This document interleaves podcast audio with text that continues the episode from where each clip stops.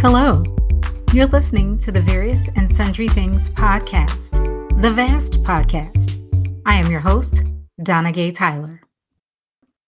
Hi, everybody. How you doing?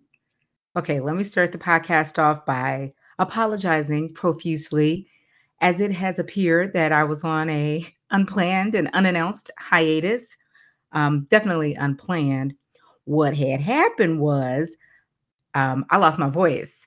Uh, this ragweed or whatever that's popular down here this time of year in Kentucky um, just ate my allergies up. And um, I, am probably not using that phrase correctly, and I apologize. I'm old, but um, it just it just triggered my allergies very badly. And I'm one of those people.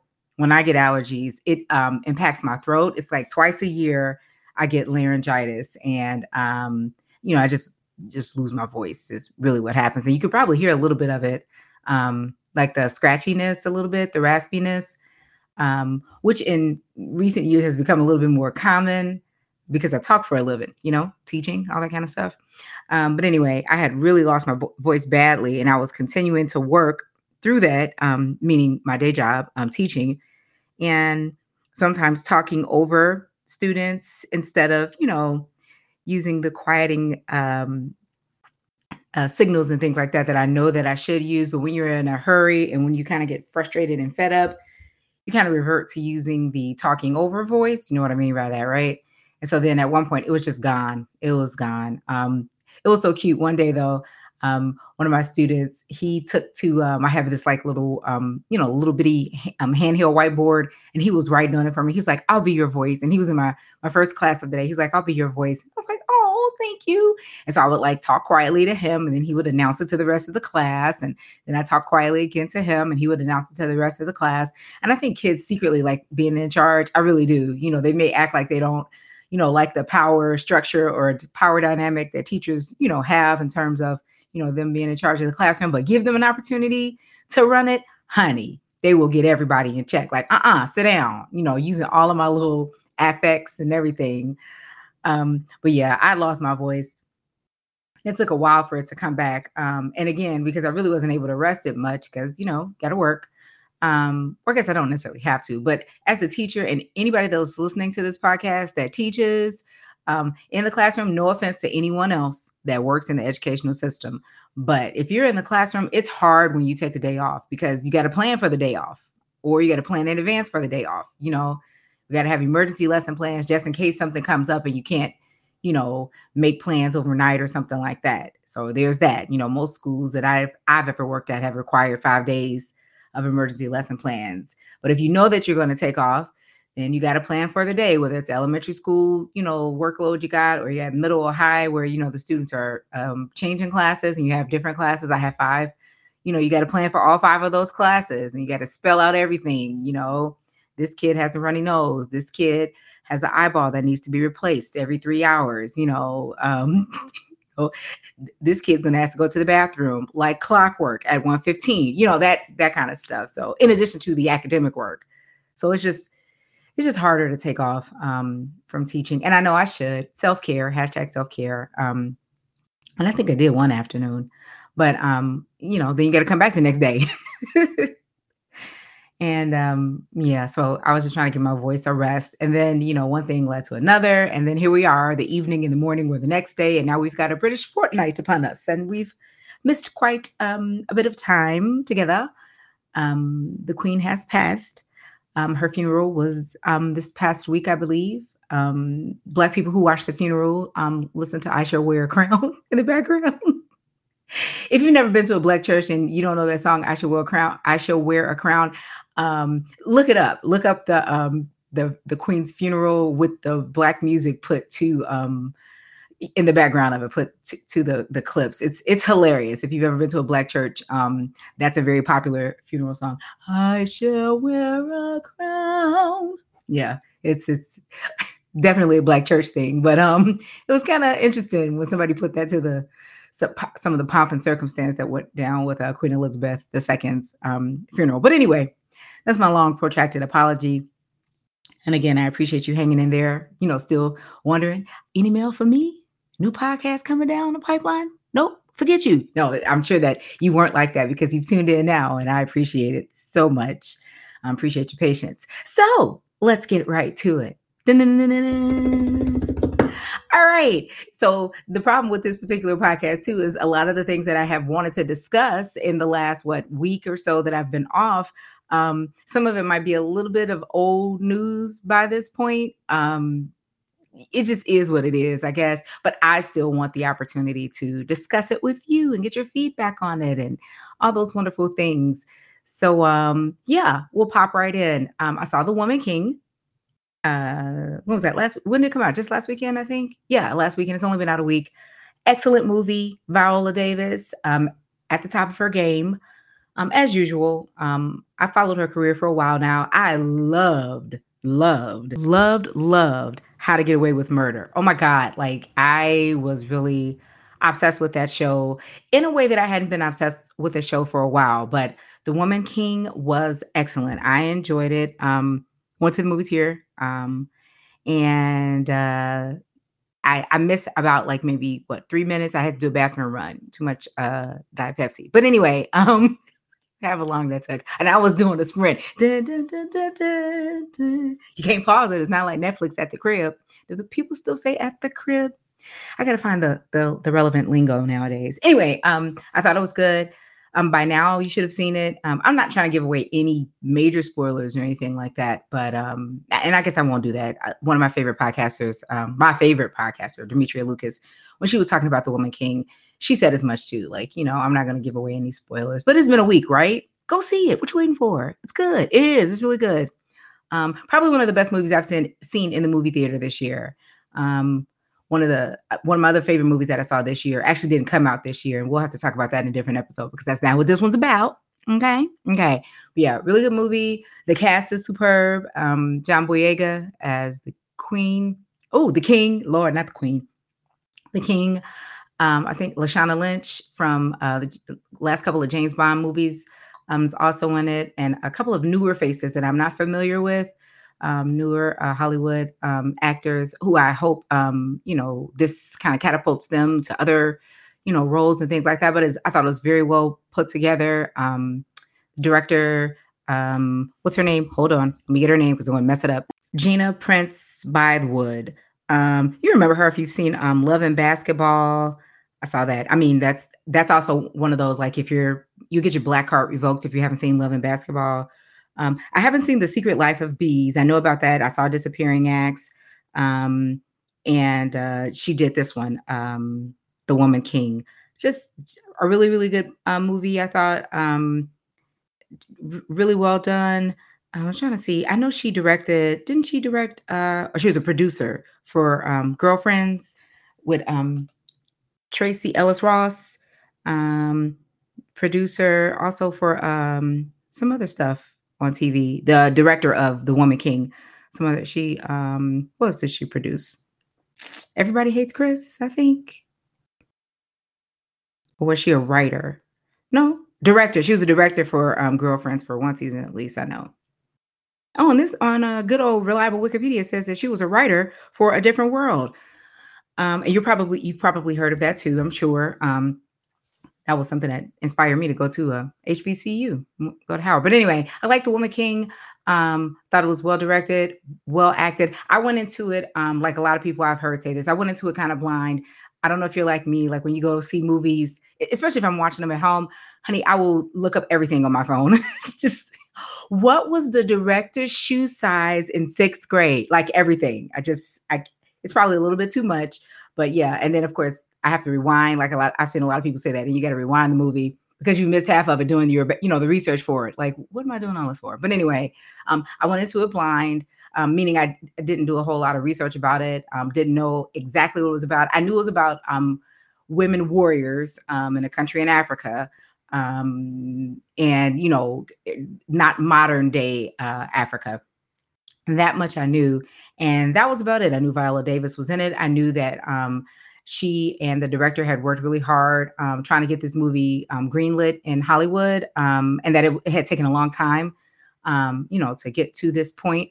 Um, but other than that, I didn't really um, do a whole lot of digging into, you know, like the historical background, even though, you know, as a social studies teacher, former social studies teacher, and just like a history, you know, nerd a little bit. I that's up right up my alley. Like, ooh, what's this about? But I wanted to just kind of get a feel for it without having to do, you know, I wanted to enjoy the movie as is because I know that a lot of movies, if they're not documentaries, you know, they take, um, you know, what do they call it, um, historical license or whatever, they fictionalize a lot of things um, you know, just so that the story flows. So I, I get that, you know, that happened. That happens in all movies, I think, you know, that are not documentaries. I mean, I, um, but I did, I liked it. Um, an interesting glimpse, a, a story that I really didn't know much about until I heard that this movie was coming out about this particular tribe um, that had um, female uh, woman soldiers um, who were leading and, you know, their strength and you know, the courage and just, you know, it was awesome. It was fantastic. I mean, if, you know, I like a little bit of, you know, violence in my movies every now and then, just a little bit, every now and then, you know, violence is sometimes the answer, right? Right. Um, you know, footnote, see also World Wars One and Two, um, current war, war, and not World War, but current war in um, Ukraine and other places around the world. But anyway, I digress. Sorry about that. Yeah, I, you know, I enjoyed it. You know, women, you know, beating up people, you know, a little bit of slash slash. It's not as overtly violent, like it's not like flying um blood and guts. It's not that type of violence. I mean, obviously there is. I mean, because the women soldiers, um, for the most part, are not wielding guns. You know, they weren't introduced to those weapons until the Europeans came, and they did in fact trade um, human uh, people I was going to say human cargo, but that doesn't make sense. Just people. They did trace uh, people who were enslaved for guns and other things, and horses and all that other kind of stuff too. So the uh, woman soldiers would not have, you know, been introduced to guns. They weren't using that in, as their weapon of choice. There were knives and machetes and uh, spears, and in one instance, nails. You got to watch the movie if you want to see that one. Yeah, fingernails, fingernails. Um, I could hear somebody preaching about that. See these women with these long nails? Thank you, mother. Thank you, missionary. God bless. All right. But um, yeah. Now, so what I want to get to is um the alleged backlash, uh blacklash. I don't know. Um, I guess after I saw the movie, I think um, then I heard or read rather that there was a boycott, you know, some type of movement afoot on social media to boycott the movie. And I was like, what? But why? Because um who is it hurt? you know, every time Black people announce a boycott about something, I, I, really try to get to the heart of it before, you know, I go around saying, okay, you know, heck no, we won't go or we won't buy or whatever it is that we're supposed to be doing. Because honestly, boycotts can be effective. See also, you know, Martin Luther King Jr., um, Rosa Parks, Montgomery bus boycott, 1950s, right? They can be effective. Uh, however, um, I think the cause needs to be, you know, spelled out and, you know, well fleshed out before we just all jump on the bandwagon. So, what I understand from what I kind of read and heard um, on social media is that there was um, largely a male backlash against this movie. Um, black men, uh, not all, right? um, be clear so I don't overgeneralize here and get in trouble. Um, but apparently, some of the people who, the main people who were talking about um, boycotting the movie were men, that it was a poor depiction of men, that it um, further like uh, uh, breaks down the black family because it shows women as, you know, being fighters and black women are already um, fighting against stereotypes of being, you know, um, too masculine, uh, too, too assertive, I guess, uh, you know, too I guess maybe violent is um, you know, the angry black woman trope, you know, all that other kind of stuff.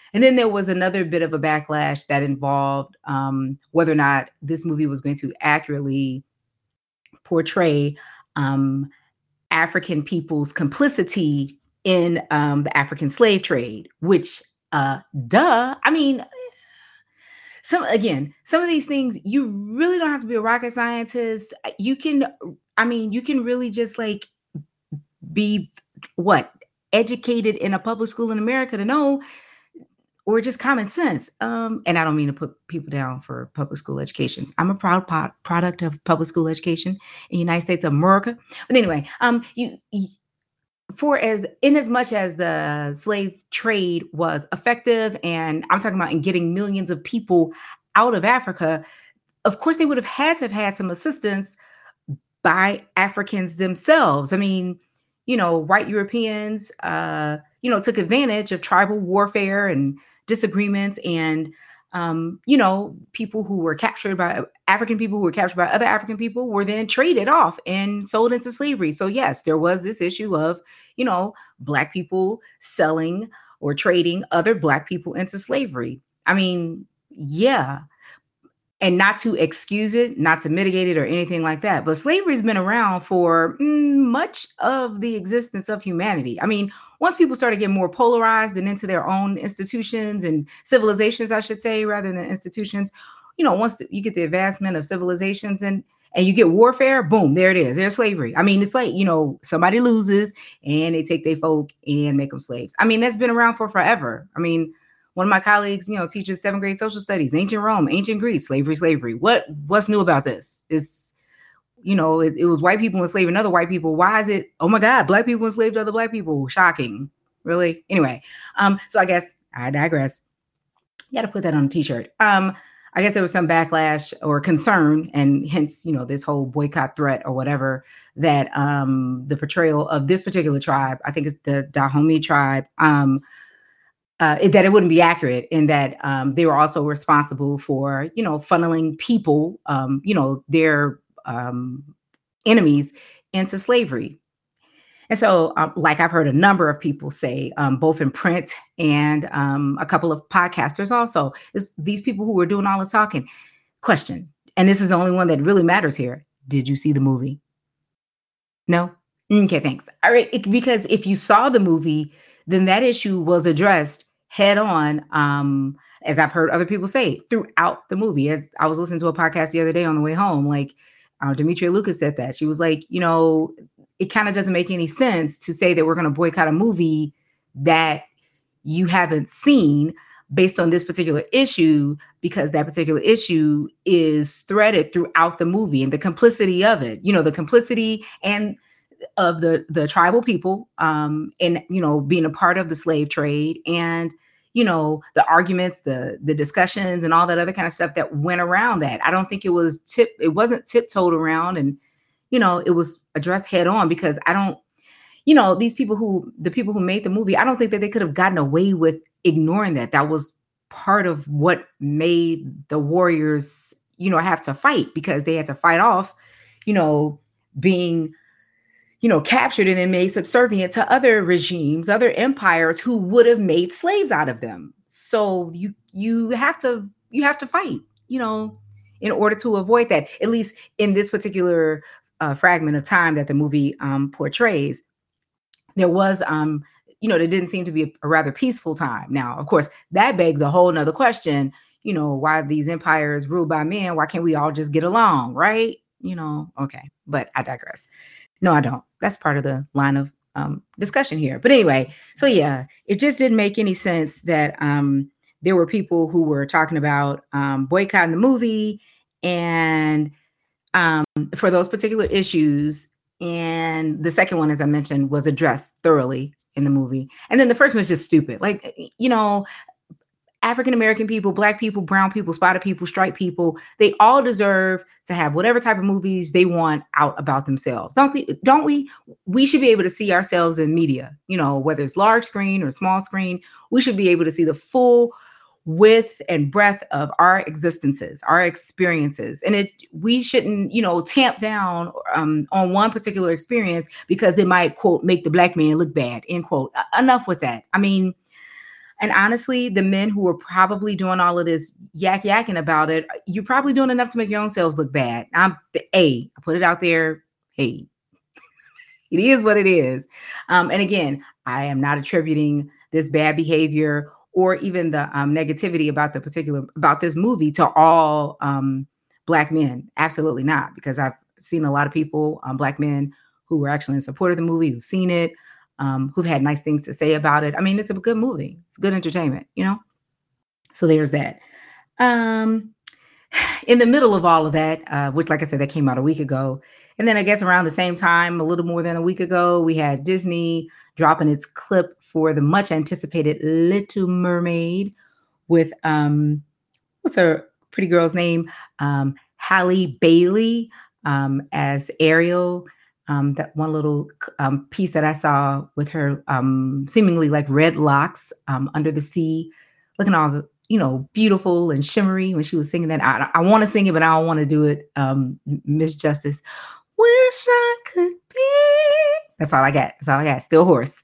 Um, she got that real good, you know, airy tone. Mine sounds a little bit more like Bea Arthur's uh, grandmother or grandfather. But anyway, it was beautiful. It was like, oh my God, you better sing. And a lot of the comments on social media that I saw, like grown people talking about, they're going to the movies and they're gonna be propped up right there, crying and everything. Like, girl, you better sing that song. And I was like, oh my God, I wasn't the world's biggest fan of The Little Mermaid. Um, pretty sure I was grown when it came out because I'm old, but um, I've seen it um, recently. You know, I've kind of been uh, vetting a lot of the Disney movies before I um, let my daughter loose uh, watching them because, I mean, it can be argued that some of these Disney princesses are a little bit problematic. I mean, Ariel, you know, all of the contortions that she went through just to be with some man, girl, bye.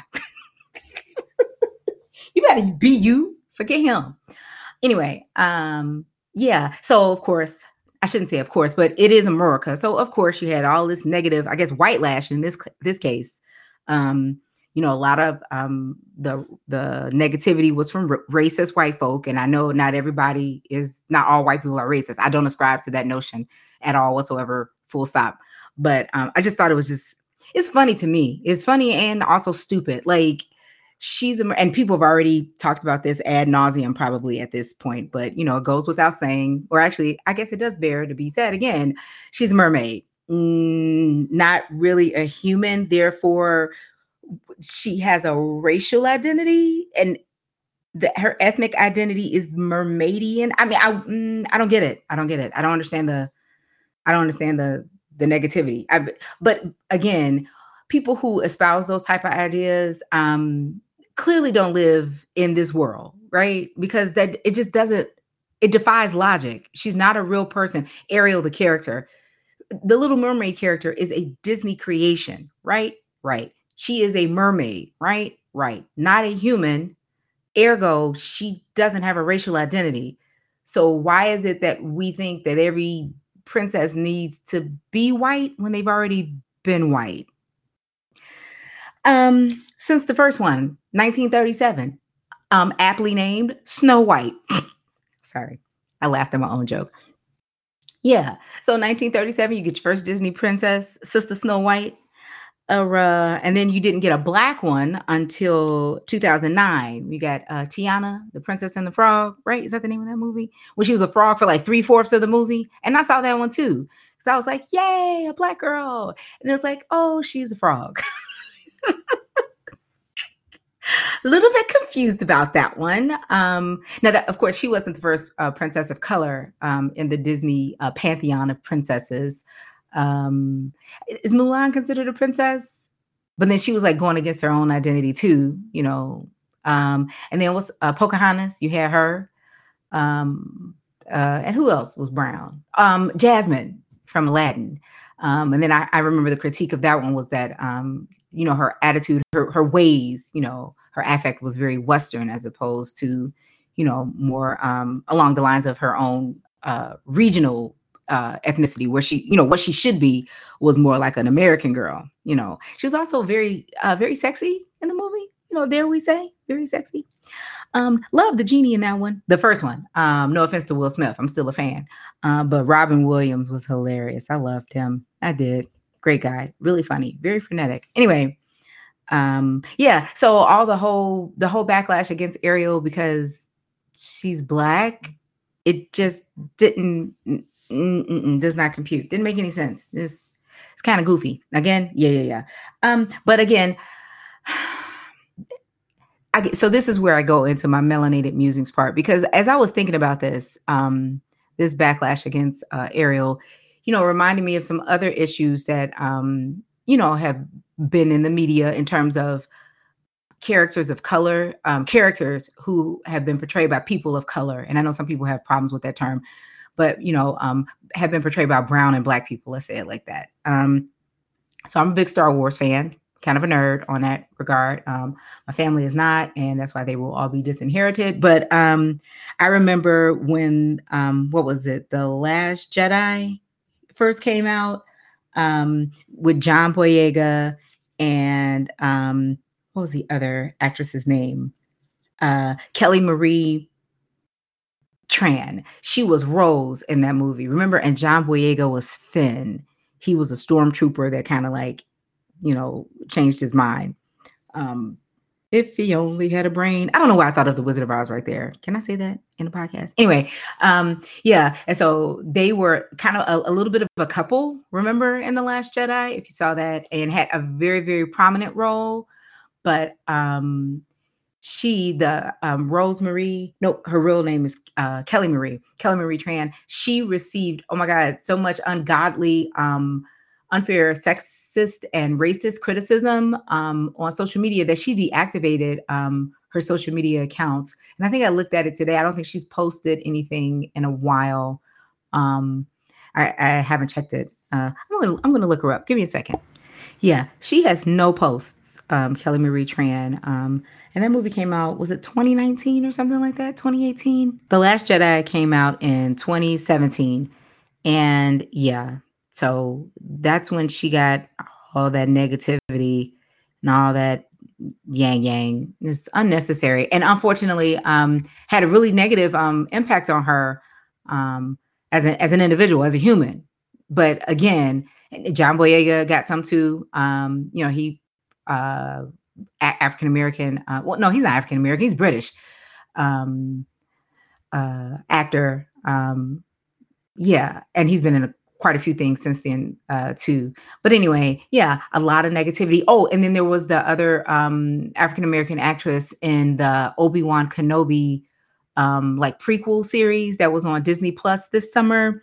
Um, her name is uh, Moses Ingram, and she portrayed the character Inquisitor Riva Sev- Sevander. I think like the Third Sister, what they called her, or something like that. Um, and that was that was actually a good little series right there too. Um, it was before Obi Wan got old, so it's you know like again, well, not really a prequel because it took place after when did it? So it would have been after. It's when Princess Leia is a little girl. I'm losing my order here because remember the first three Star Wars movies that came out were four, five, and six. And then they did one, two, and three. So this probably would have been after episode three. Episode three was Revenge of the Sith. That's when the Sith Lord is revealed. Um, and um, Obi Wan has that big fight with Anakin. You were supposed to be the chosen one, you know, cuts off his arms and or his legs, and then Anakin turns into Darth Vader. And so they take the babies, Luke, and Leia, and they separate them and hide them. And so when this series on Disney uh, Plus picks up, um, Leia is like a little girl and ends up getting kidnapped.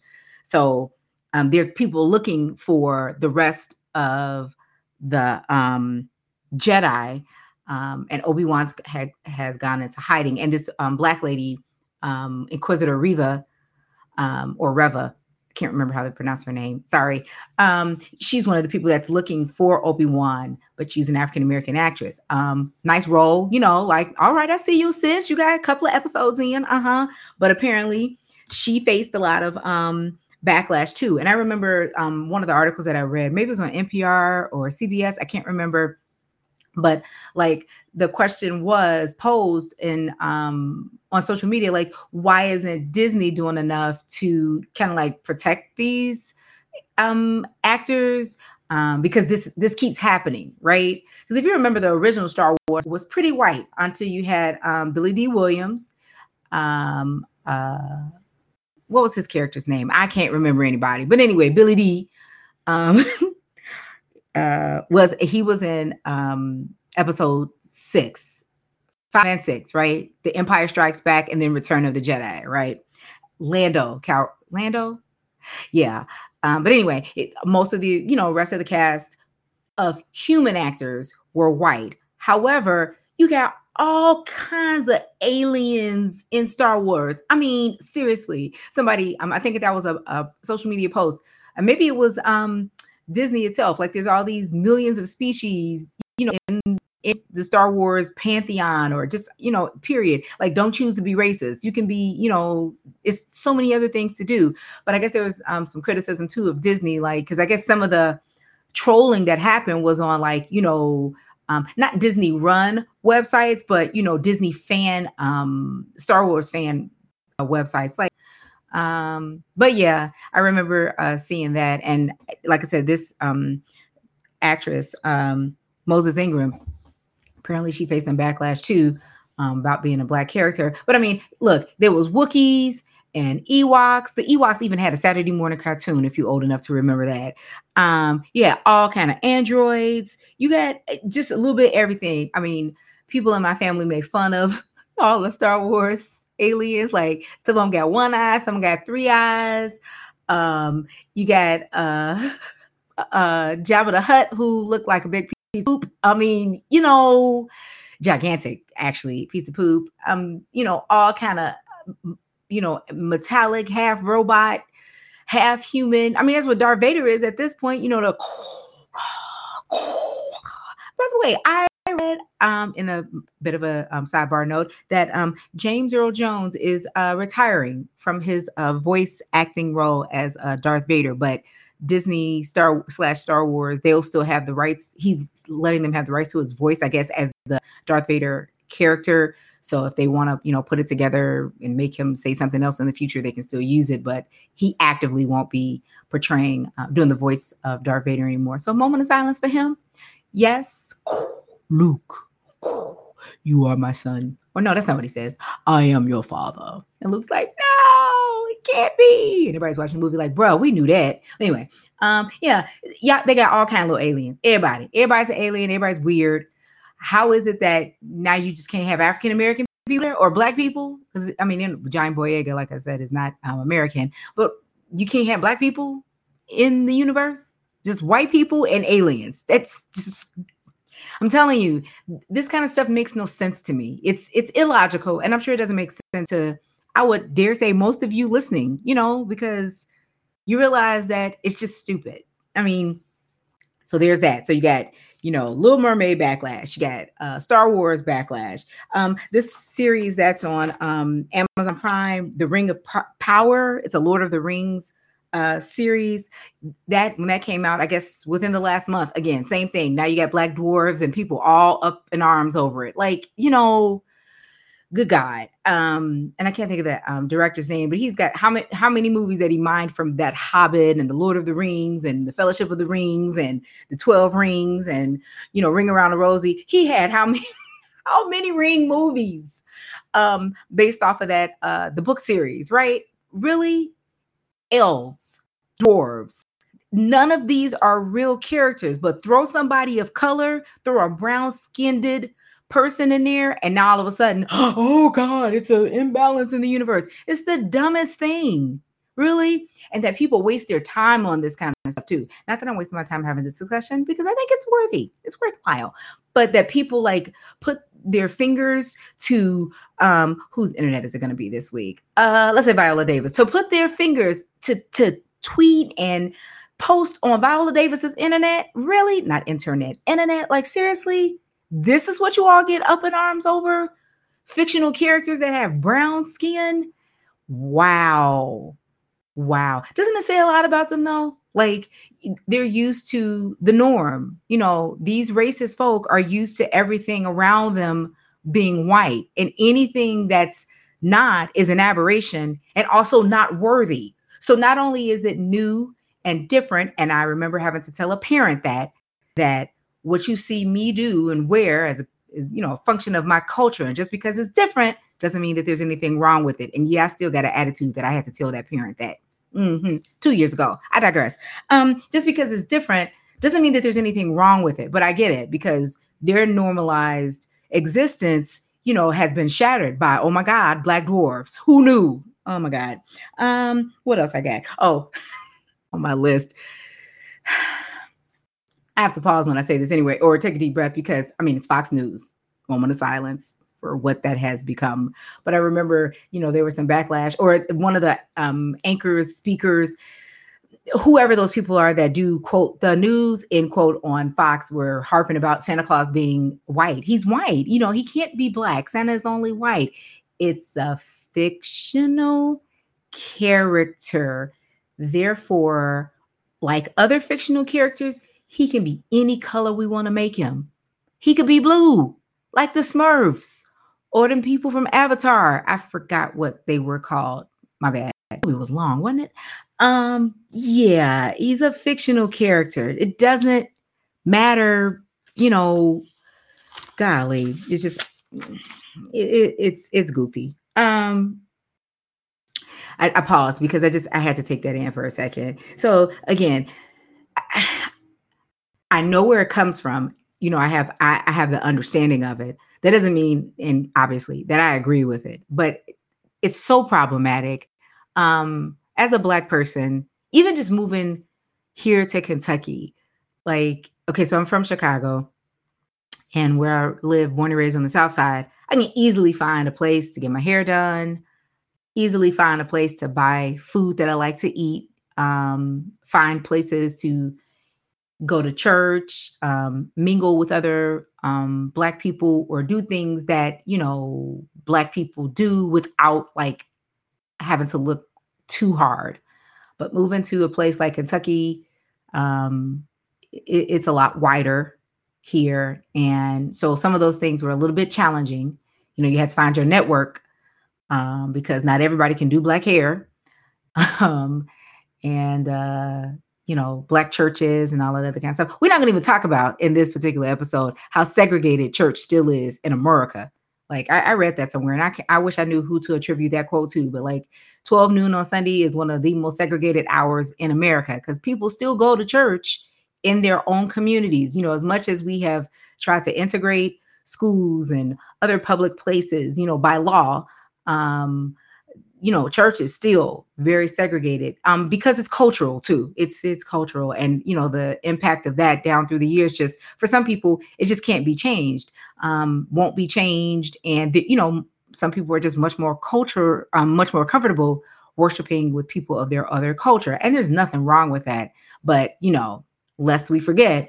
Um, but anyway, like I said, moving here, um, a little different, um, a lot wider but you know i could find you know i've been able to find some things that you know remind me of you know the neighbors and culture you know the things that i'm used to the blackness that i'm used to. But that's the aberration. That's outside of the norm because america you know is eurocentric. It is you know white is the dominant culture um, when it comes to everything. When it comes to everything. I mean when it comes to food sports it's religion um, it's leaders. You know, we had one black president, and look what happened after him. Look what happened, America. look, look what you gave us after President Barack Obama. Um, when you know, when it comes to um, beauty, um, you know, magazines, TV shows, um, movies, uh, just all those different elements. You know, they're they've all been whitewashed, and we've people like me, you know, who are not white, I've grown up in all of that. And I dare say I probably know more about white culture than white people know about black culture. And you know why? Because white culture is the norm. Growing up, I watched a whole lot of white TV shows. This wasn't a whole lot of black TV shows. And some of them were just straight up buffoonery, like, yeah, I'm not watching that. Or my mom was like, yeah, we're not watching that because that's how it was in my house. We everybody had their own TV. You know how you know what I'm saying? Anyway, um, I digress again. But yeah, I, I, you know, and I find myself sometimes explaining things to some of my colleagues, and it's not, it's not problematic, you know, because I know they don't have a, you know, a frame of reference for it, but it's just a fact. I bet you I know more about white culture than they do about black culture, but that's because white culture is the norm, and it's not just because they live in smaller community communities. You can go anywhere in the United States and find whiteness. You can find it anywhere in the United States. I mean, even in even in very ethnic communities, you're still going to find, you know, places where white is still generalized to be the norm. Um, but it's it's just and so that kind of thing where we and me, you know, I get to see people on the large screen that reflect people that look like me, that you know have the same, have some of the same, you know, cultural values that I do, that can do the whole um shorthand and all of the um mnemonic uh uh, syllable symbols and things like that, and you know have all of these um, unspoken conversations with each other. Um, so the sidebar was, um, oh my God, what's the lady's name from Community? And um, Keke Palmer. They were on some um, TV show like Password or something like that, and the word that um, the actress was trying to uh, remember, Yvette Nicole Brown, um, she had to guess that the movie title or the name that she needed to guess was Titanic. And all Keke Palmer gave her was Rose. And the way that she was like making her eyes look, and she was like doing her body there's some body movements. And so then Yvette Nicole Brown like turns to the audience and says, There's a whole conversation going up here, going on up here between these two black women, a whole unspoken conversation. Because she said it's suit, she said um later, um, after this uh, clip was posted, that she knew immediately that it was the Titanic. Um, but she's like, that's just the, you know, the the way, the shorthand that black people have um with each other. Uh, you know, when we get together at work, you know, it's a little bit of keying and all that other kind of stuff. Um, I mean, and that's in probably any work environment, um, you know, unless, you know, the black person is like kind of like, you know, not not down with that. And that's cool. You know, if you're not that type of black person, that's all right. Nobody, nobody mad. Ain't nobody mad but the devil. Anybody ever have that song in your church? Kind of weird, huh? A little bit of a weird chant. Anyway, um, yeah. So uh, it's it's easy to assume that everything that you see, you know, should be white, you know. Um, the you know the white aesthetic, the white beauty aesthetic. I mean, we've dealt with that for years. There's been many a podcast, many a think piece, many a book, an article, magazine, journal articles, you know, professional and laypersons alike have written about that, you know, and the the woes and the, you know, the um, you know, the esteem issues that, you know, many uh black women have, you know, gone through the trials and tribulations, if you will, to use a, a church phrase, you know, of trying to see themselves as beautiful when you know that has not been the aesthetic um, worldwide, literally, but definitely here in the United States. You know, Serena Williams just um, retired from tennis recently, and you know, if you've paid attention to any part of her career, you know full well that she's received a lot of criticism.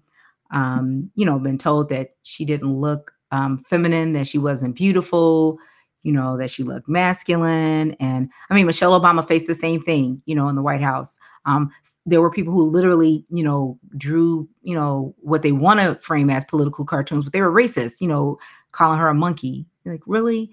You know, so my point is, you know, it's tough to be black in this country because you don't really see on the regular, you know, a whole lot of representations of yourself um, outside of your own community. Now that's starting to change in some circles for sure. Um, Disney, I think, is pushing a couple more um, uh, characters that they are changing over, or that that will be portrayed by um, black um, or brown um, actors and actresses. Um, are we still using those terms? Is an actor just an actor? I don't know. I gotta check in on that. Um, but yeah, Disney's uh, changing. I think the artist H.E.R. is going to play Belle in um, Beauty and the Beast. Um, I forgot who's supposed to play Tinkerbell in an upcoming movie. Um, the actress who played Harriet Tubman was in Pinocchio recently too. I can't remember um, who's who's supposed to play Tinkerbell, but I mean, you know, um, so that's that's starting to change. You know, talking about in the media, you know, right? So my little segment on melanated musings here.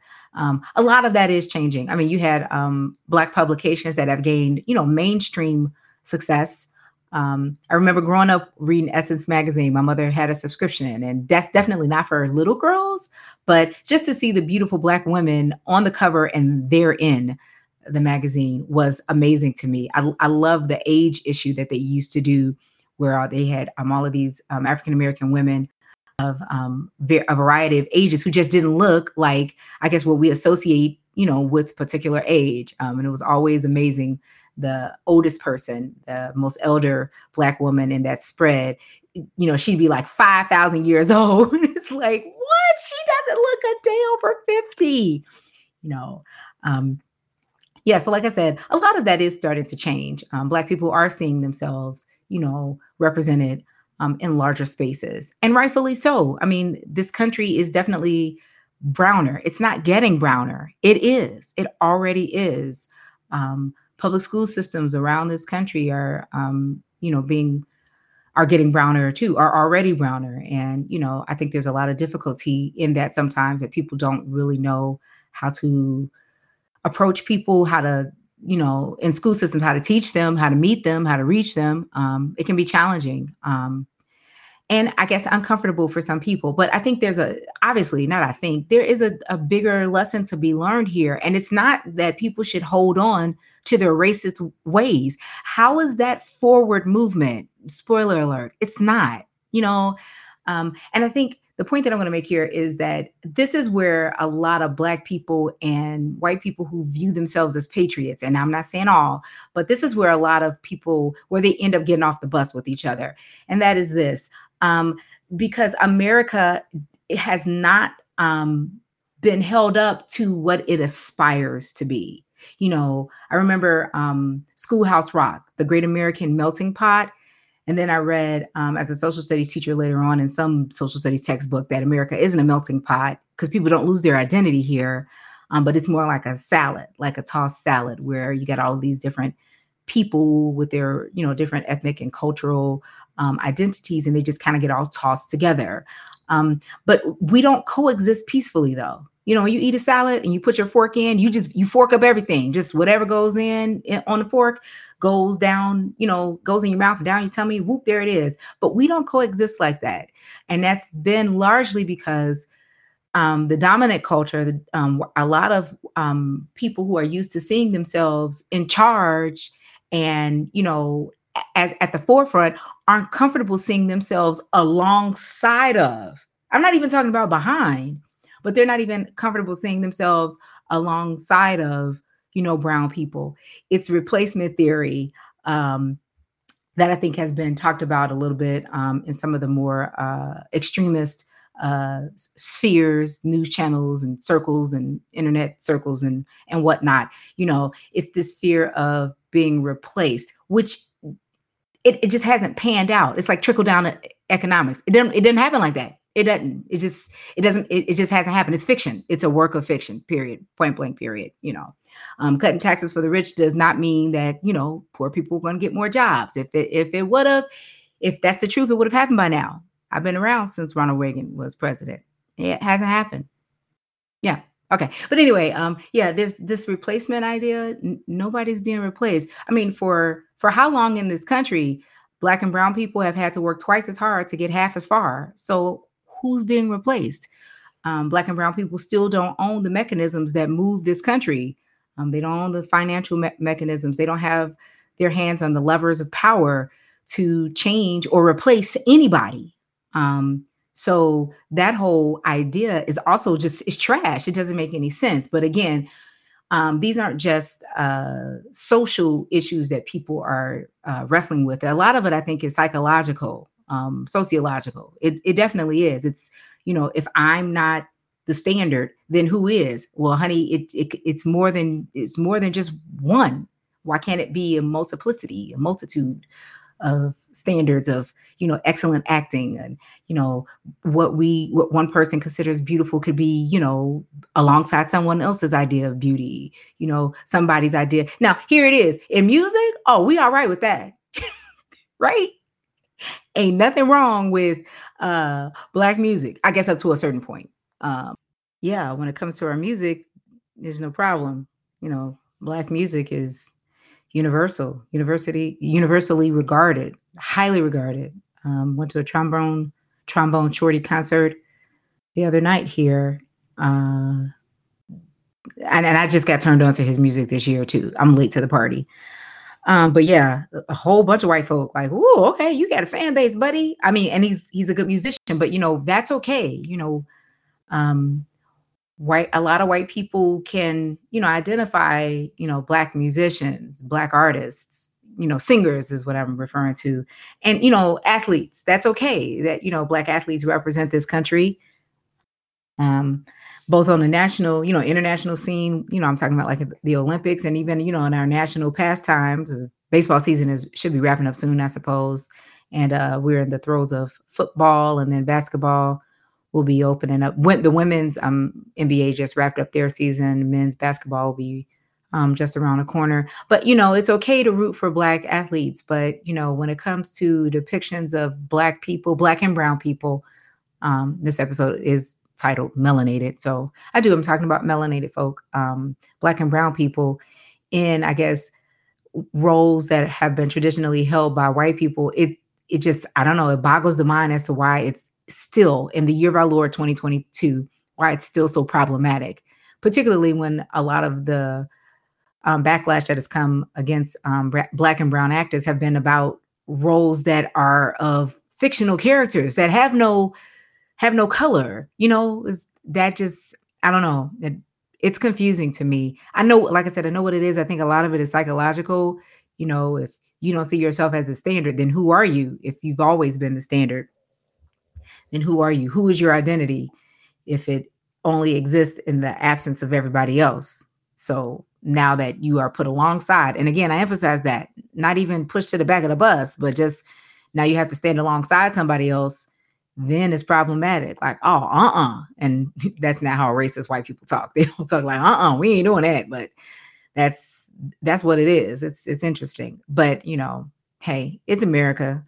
Oh, I know what I was saying. I don't think I finished up that point of a little while ago. As I um, bring this to a conclusion, what I was saying was this is where um, you know the point I made when I was or started to make where um um people white people who identify themselves as patriots and a lot of black and brown people they kind of get off the buses you know america doesn't live up to its you know its ideas you know the the, the ideas upon which it was founded you know well of course that in and of itself is problematic too um still ha- haven't finished the 1619 project but you know, it's this, you know, all men are created equal. And the men might as well have had an asterisk next to it because at the time it was only white men who owned property that were considered equal. I mean, that's why you have the electoral college. That's why those founding fathers put that in because they didn't want everybody to have an equal vote, right? Right. But you know, these ideals that people, you know, kind of throw around, you know, around the nation's birthday, you know, um, it's just not American. You know, we just we should all just get along. But yeah, America just doesn't look the same through the eyes of people who've always been relegated to, you know, um, position diminished positions, you know, in society at large. It just doesn't look the same. So I remember, um, you know, once it became, uh, I think, a little bit more legal in some school systems that you couldn't force kids to say the pledge because I know um, growing up we kind of all did, and um, I know even today there are some teachers who still um, force uh, children to stand and say the Pledge of Allegiance. And I think the kids are um, the kids are doing, and, and it's black and white kids, as a matter of fact. It's not just black kids who aren't standing anymore and saying it. I think they've come to realize that the pledge um, means something a little bit different to people who for whom that flag has not so you know been lovingly draped around i mean the whole what i when i noticed it was um around the time that colin kaepernick started taking a knee um you know at the start of the games during the um the star spangled banner pledge of allegiance that that moment that's when i saw a lot of kids like and i said black and white um who were you know taking issue with that like you know what this doesn't mean the same thing to everybody and also if we do have freedom of speech isn't it part of their free speech rights to not be forced to say it. You know, America is not the land of indoctrination. At least it's not supposed to be, right? I know, I know. So again, I think that's where some people, you know, who view themselves as patriots and uh, other black people kind of get off the bus sometimes. I know, you know, it just means the 4th of July means something a little bit different for us, you know, land of the free, home of the brave, mm, question mark. So, so yeah, especially when you get people protesting black dwarfs and black mermaids. I laugh because this when you say it like that, don't it just sound dumb? Don't it just sound dumb? Look, um, more open-minded liberal white folk who are, you know, um, allies, go go get your other white people because them your cousins. That's them. We can, I can't do nothing with them. I, they're not gonna listen to me, you know, but but you, they'll listen to you because you look like them. Go get your cousins. They crazy. over here mad over black mermaids. Honey, it's a mermaid. It's a mermaid. I think I've mused enough. If I haven't said it enough, please let me say it again. Thank you for sticking around. Thank you for listening once again. I do apologize for my extended and unplanned hiatus. Um, I promise I'll be back on schedule next week um, with another riveting episode of the vast podcast, Various and Sundry Things.